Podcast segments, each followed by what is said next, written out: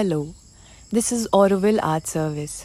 On the occasion of Sri Aurobindo's 150th birth anniversary, we bring to you the readings of his book, The Ideal of Human Unity in Different Languages.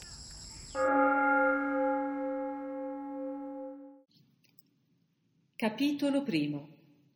La svolta verso l'unità, sua necessità e suoi pericoli. Le superfici della vita sono facili da capire, le loro leggi, i loro movimenti caratteristici, le loro utilità pratiche sono a portata di mano e possiamo attingervi e trarne profitto con sufficiente rapidità e facilità. Ma non ci portano molto lontano. Bastano per la vita quotidiana attiva e superficiale, ma non risolvono i grandi problemi dell'esistenza. D'altra parte, la conoscenza delle profondità della vita, dei suoi potenti segreti, delle sue grandi leggi nascoste che tutto determinano, è per noi estremamente difficile. Non abbiamo trovato alcuno scandaglio che possa sondare queste profondità. Esse ci sembrano un movimento vago, indeterminato, una profonda oscurità da cui la mente volentieri rifugge per trastullarsi con le increspature, le spume e i facili bagliori della superficie.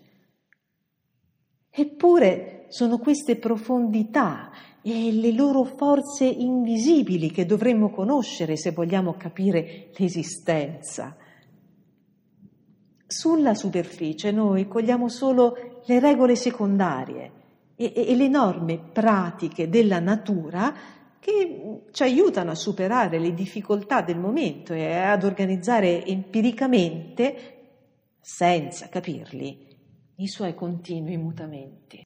Niente più oscuro per l'umanità o meno afferrato dalla sua comprensione, sia nella forza che la muove, sia nel senso della meta verso la quale si muove, della sua stessa vita comunitaria e collettiva. La sociologia non c'è d'aiuto perché ci dà solo la storia generale del passato e delle condizioni esteriori in cui le comunità sono sopravvissute.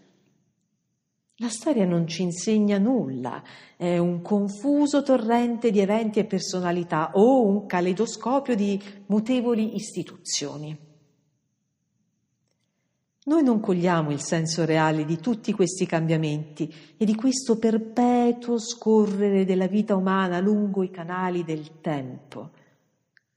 Ciò che cogliamo sono i fenomeni correnti o ricorrenti, le facili generalizzazioni, le idee parziali. Parliamo di democrazia, di aristocrazia e di autocrazia di collettivismo e di individualismo, di imperialismo e nazionalismo, di Stato e popolo, di capitale e lavoro. Facciamo delle generalizzazioni affrettate ed elaboriamo dei sistemi assoluti che vengono solennemente proclamati oggi solo per essere forzatamente abbandonati domani Sposiamo delle cause e degli ardenti entusiasmi il cui trionfo si trasforma ben presto in delusione. E poi li abbandoniamo per degli altri, forse proprio per quelli che ci eravamo dati tanta pena di demolire. Per tutto un secolo l'umanità smania e lotta per la libertà e la conquista all'amaro prezzo di sudore, lacrime e sangue. Il secolo che ne gode, senza avere combattuto per essa, le volta le spalle, come fosse una puerile illusione, ed è pronto a rinunciare alla screditata conquista a favore di qualche nuovo bene. Tutto questo accade perché ogni nostro pensiero e azione riguardanti la nostra vita collettiva sono superficiali ed empirici. non cercano né si basano su di una solida, profonda e completa conoscenza. La morale da trarne non è la vanità della vita umana, dei suoi ardori ed entusiasmi e degli ideali che persegue, ma la necessità di una ricerca più saggia, ampia e paziente della sua vera legge e del suo vero scopo.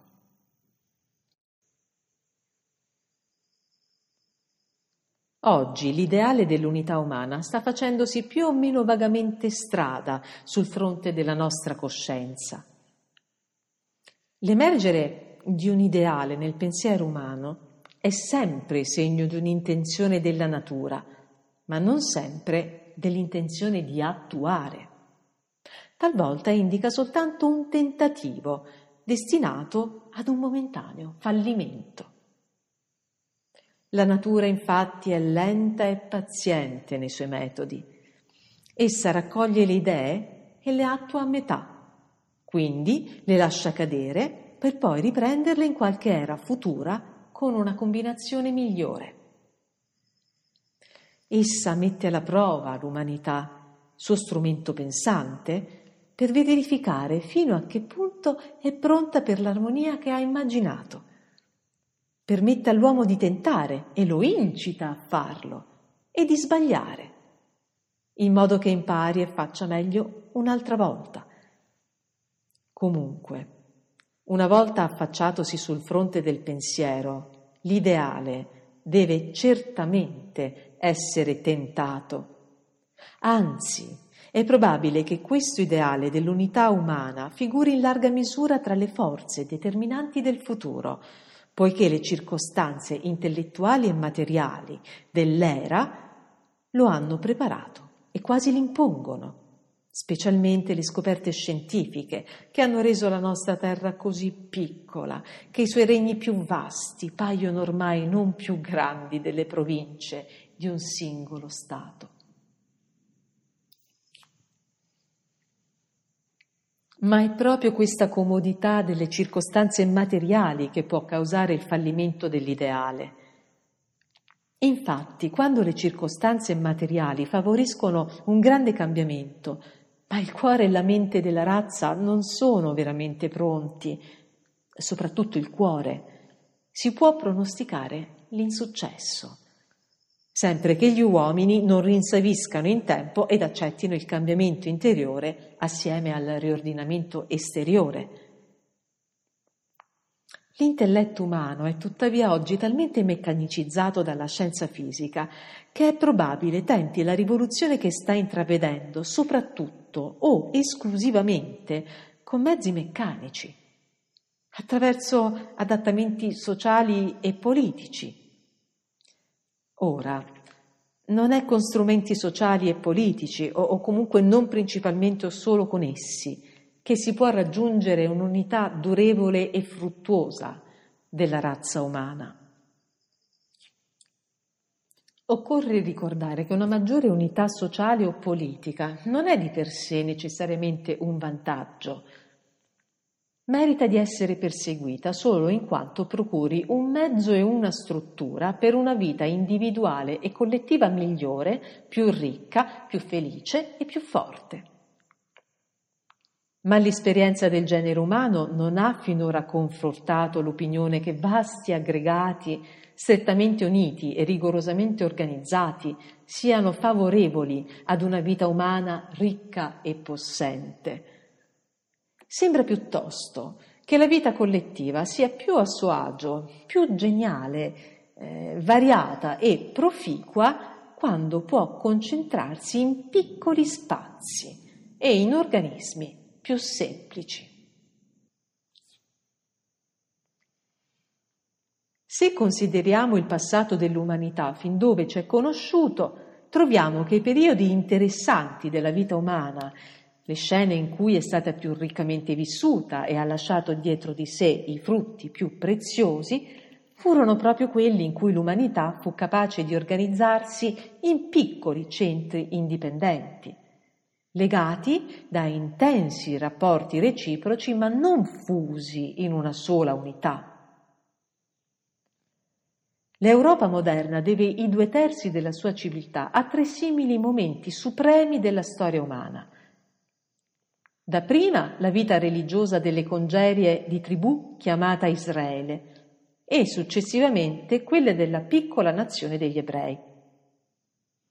In seguito la vita multiforme delle piccole città-stato greche. Infine la simile, benché più ristretta, vita artistica e intellettuale dell'Italia medievale.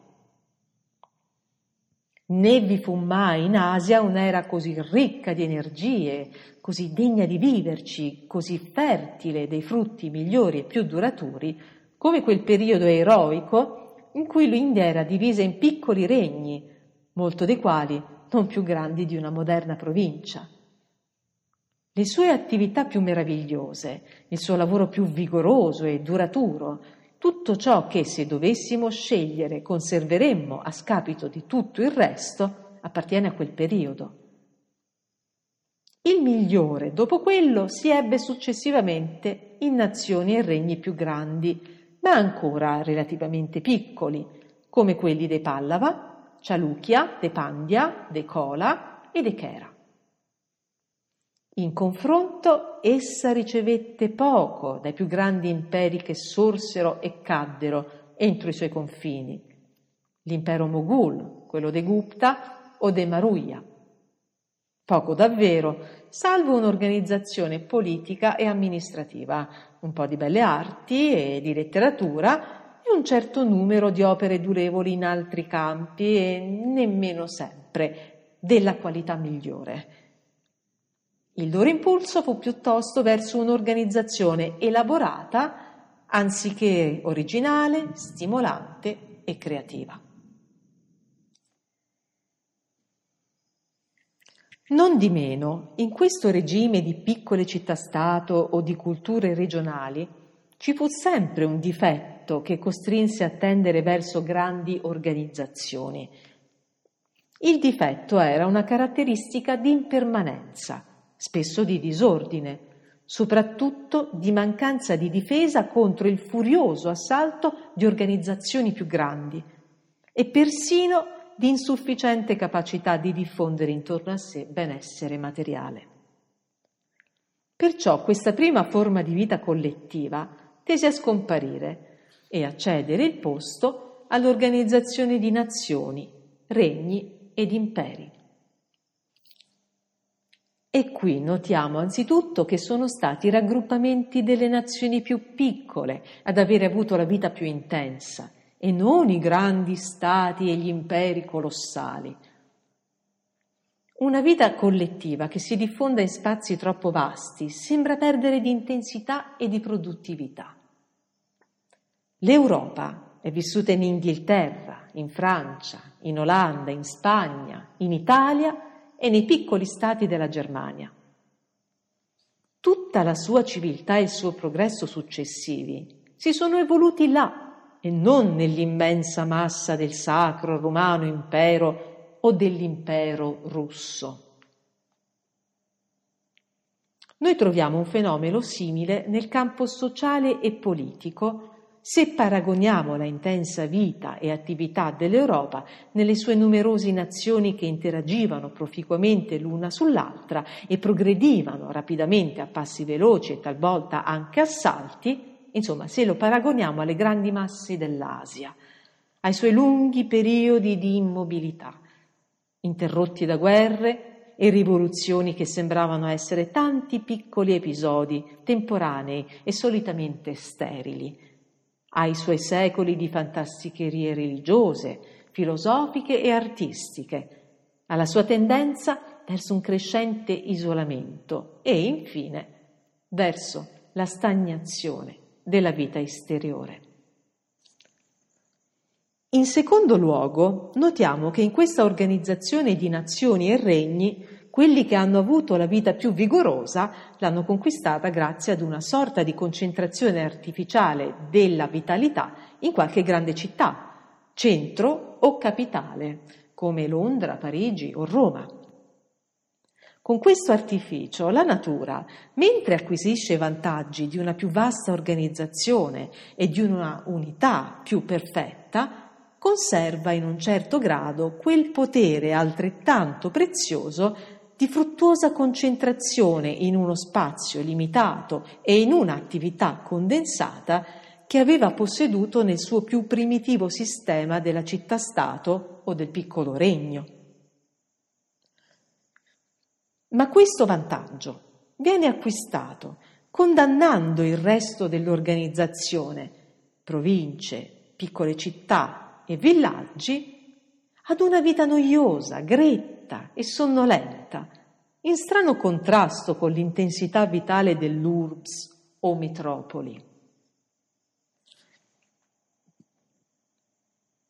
L'impero romano è l'esempio storico di un'organizzazione unitaria che ha trasceso i limiti della nazione i suoi vantaggi e svantaggi vi sono perfettamente rappresentati. I vantaggi sono l'ammirevole organizzazione, la pace, la diffusa sicurezza, l'ordine e il benessere materiale. Lo svantaggio è che l'individuo la città e la regione sacrificano la propria vita indipendente e diventano parti meccaniche di una macchina. La vita perde il suo colore, la sua ricchezza, la sua varietà, la sua libertà e il suo impulso vittorioso verso la creazione. L'organizzazione è grande e ammirevole, ma l'individuo declina e viene sopraffatto ed eclissato. Alla fine, per la piccolezza e la debolezza dell'individuo, l'immenso organismo perde inevitabilmente e lentamente persino la sua grande vitalità conservatrice e muore per progressiva stagnazione. Sebbene integra esteriormente, la struttura è marcita e comincia a sgretolarsi e crollare al primo urto che venga dal di fuori. Tali organizzazioni e tali periodi sono immensamente utili per la conservazione, proprio come l'impero romano servì a consolidare le conquiste dei ricchi secoli che lo precedettero, ma essi arrestano la vita e la crescita. Vediamo allora ciò che probabilmente accadrebbe se ci fosse un'unificazione sociale, amministrativa e politica dell'umanità, come qualcuno ha cominciato a vagheggiare ai giorni nostri. Si rivelerebbe necessaria una formidabile organizzazione sotto la quale sia la vita individuale che quella regionale verrebbero schiacciate, impedite, private della necessaria libertà come piante senza pioggia, vento e sole. Ma ciò significherebbe per l'umanità, dopo forse un primo fervore di attività soddisfatta e gioiosa, un lungo periodo di mera conservazione, di crescente ristagno seguito da un finale decadimento.